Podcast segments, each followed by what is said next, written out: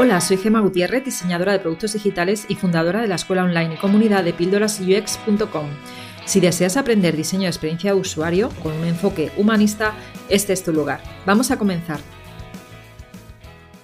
Hoy vamos a hablar sobre los wireframes y los tipos que nos podemos encontrar.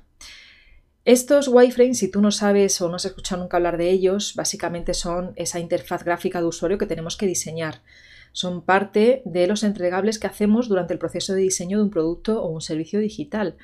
Nos ayudan sobre todo a comunicar a los stakeholders, que pueden ser nuestros clientes internos o externos, que, eh, pues cómo va a funcionar ese producto digital que estamos, que, que estamos diseñando, ¿no? Cómo va a funcionar, qué funcionalidades va a tener, qué contenido va a tener, qué tipo de interacciones va a realizar el usuario, en, ese wireframe y también nos ayuda a explicárselo al equipo de desarrollo, que son las personas que están, eh, las programadoras y programadores que van a estar en ese equipo y que van a tener que programar aquel diseño que estamos eh, realizando nosotros. ¿no? Entonces, vamos a empezar hablando, eh, como os decía, es un entregable que generalmente no, no, se lo queda solamente el equipo de diseño, sino que es para explicar a los stakeholders y a los equipos de desarrollo, pero este entregable pues, se suele dividir en distintas fases del proyecto. ¿no? Y de ahí vienen eh, el, desglosar de alguna forma, el, hacer distintas tipologías de wireframes. ¿no? Te voy a hablar de los tres tipos de wireframes, que son los de baja fidelidad, media fidelidad y alta fidelidad. Si lo decimos en inglés serían low-fi, mi-fi y hi-fi. Y aquí decirte que el nivel de fidelidad se va a relacionar siempre con lo cerca que estará ese wireframe del producto o servicio digital ya terminado, evidentemente a nivel de diseño, no de programación.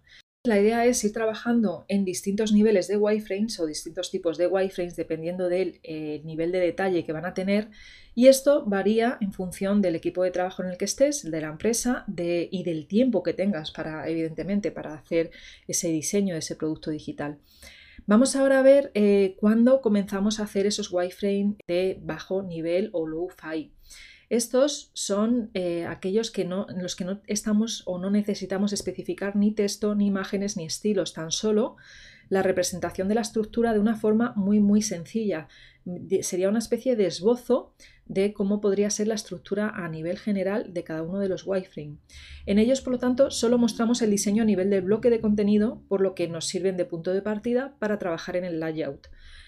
También nos ayudan durante la primera fase o etapa del proceso a idear o definir los primeros flujos de navegación que tendrá nuestra solución.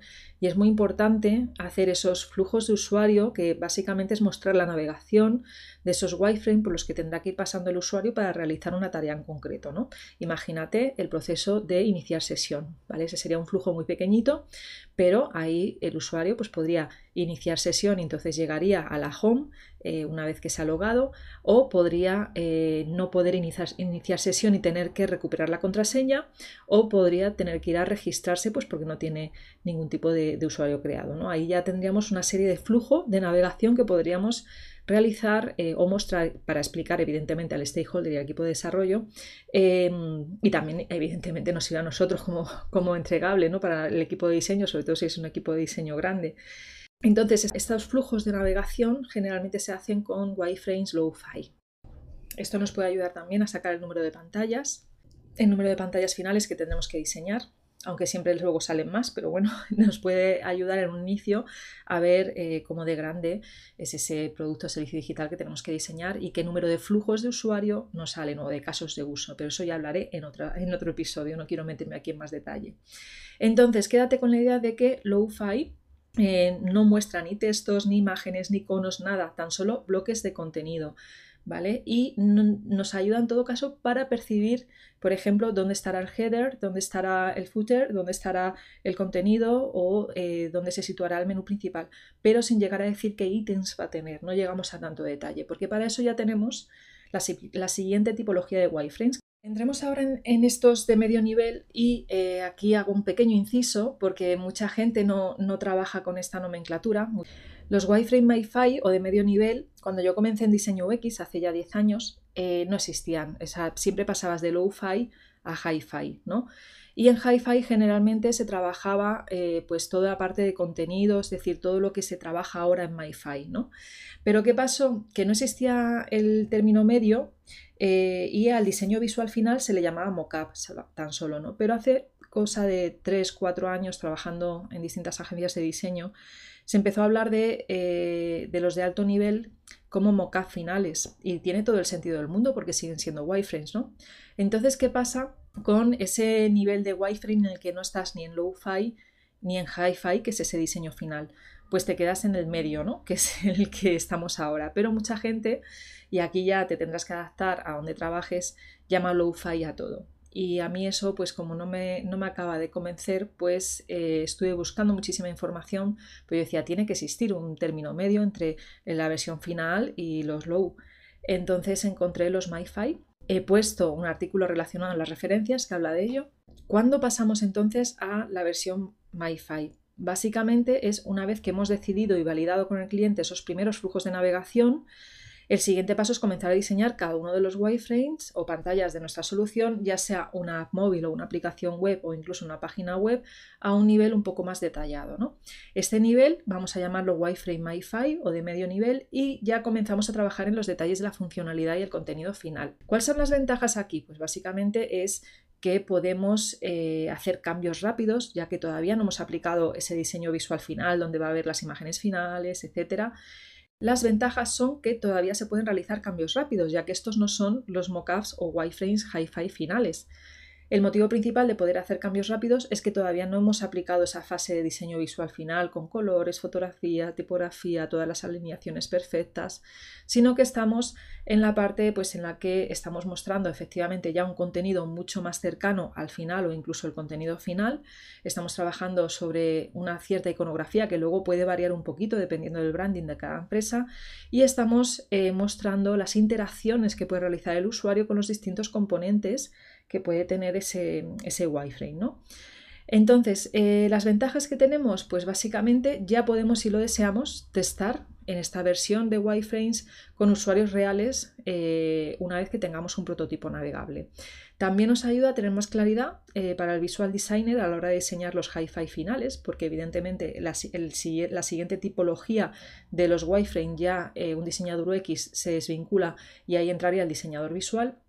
Y también evitamos, y esto para mí es el punto más importante, que los stakeholders, cuando estamos en una reunión y le estamos presentando este tipo de wireframes, se fijen solo en la parte visual, ¿vale? Eh, por lo tanto, conseguimos, eh, si no aplicamos ninguna capa visual a estos wireframes, conseguimos que se centren en validar el contenido, la navegación y las distintas interacciones, ¿vale? Porque ya os digo, me ha pasado muchas veces que los stakeholders se, pueden tirar una hora eh, hablando sobre si les parece bien un color o no, o, o un icono o no. ¿Vale? Entonces evitamos en estas reuniones previas a ese diseño visual final, pues centrarnos a conseguir que el, que el stakeholder se fije realmente en el contenido, en la navegación, ¿no? y, que podamos validar y cerrar esta versión de, de, esa solución que estamos diseñando antes de aplicar la capa visual. Entonces, si tú no eres un perfil híbrido, eh, de UX UI, como comúnmente se llama, seguramente esta será tu última, tu última etapa, ¿no? esta será tu última parte del proceso de trabajo. Porque lo que viene después es la siguiente tipología que, de wireframes, que son los wireframes Hi-Fi, donde debe intervenir un visual designer que trabajará sobre los MiFi para convertirlos en la versión final del producto.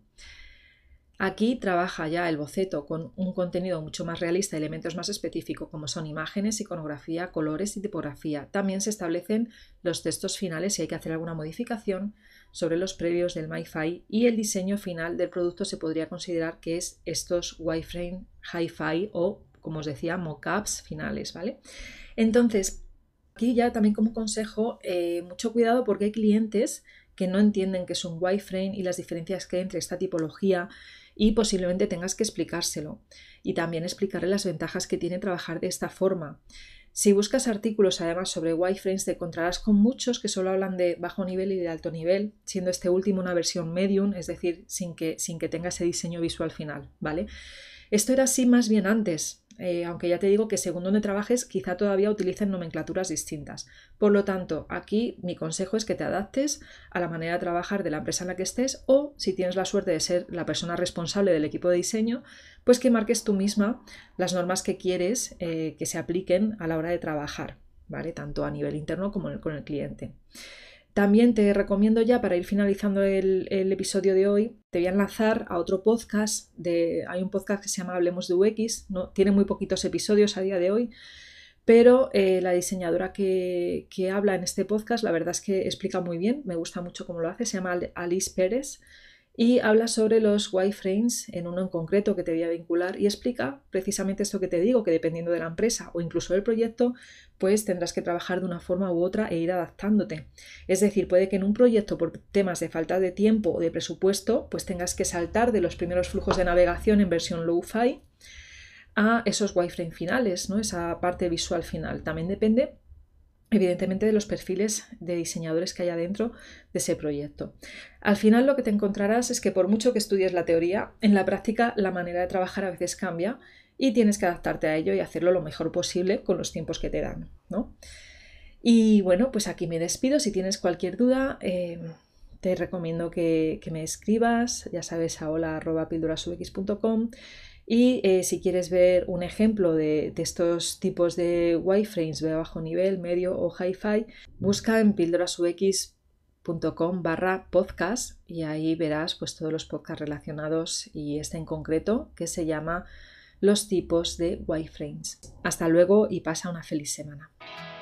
Si después de escuchar esta píldora te quedaste con ganas de más, entra a mi escuela online de Tribooks un lugar donde UX designers de todo el mundo aprenden, evolucionan y hacen comunidad.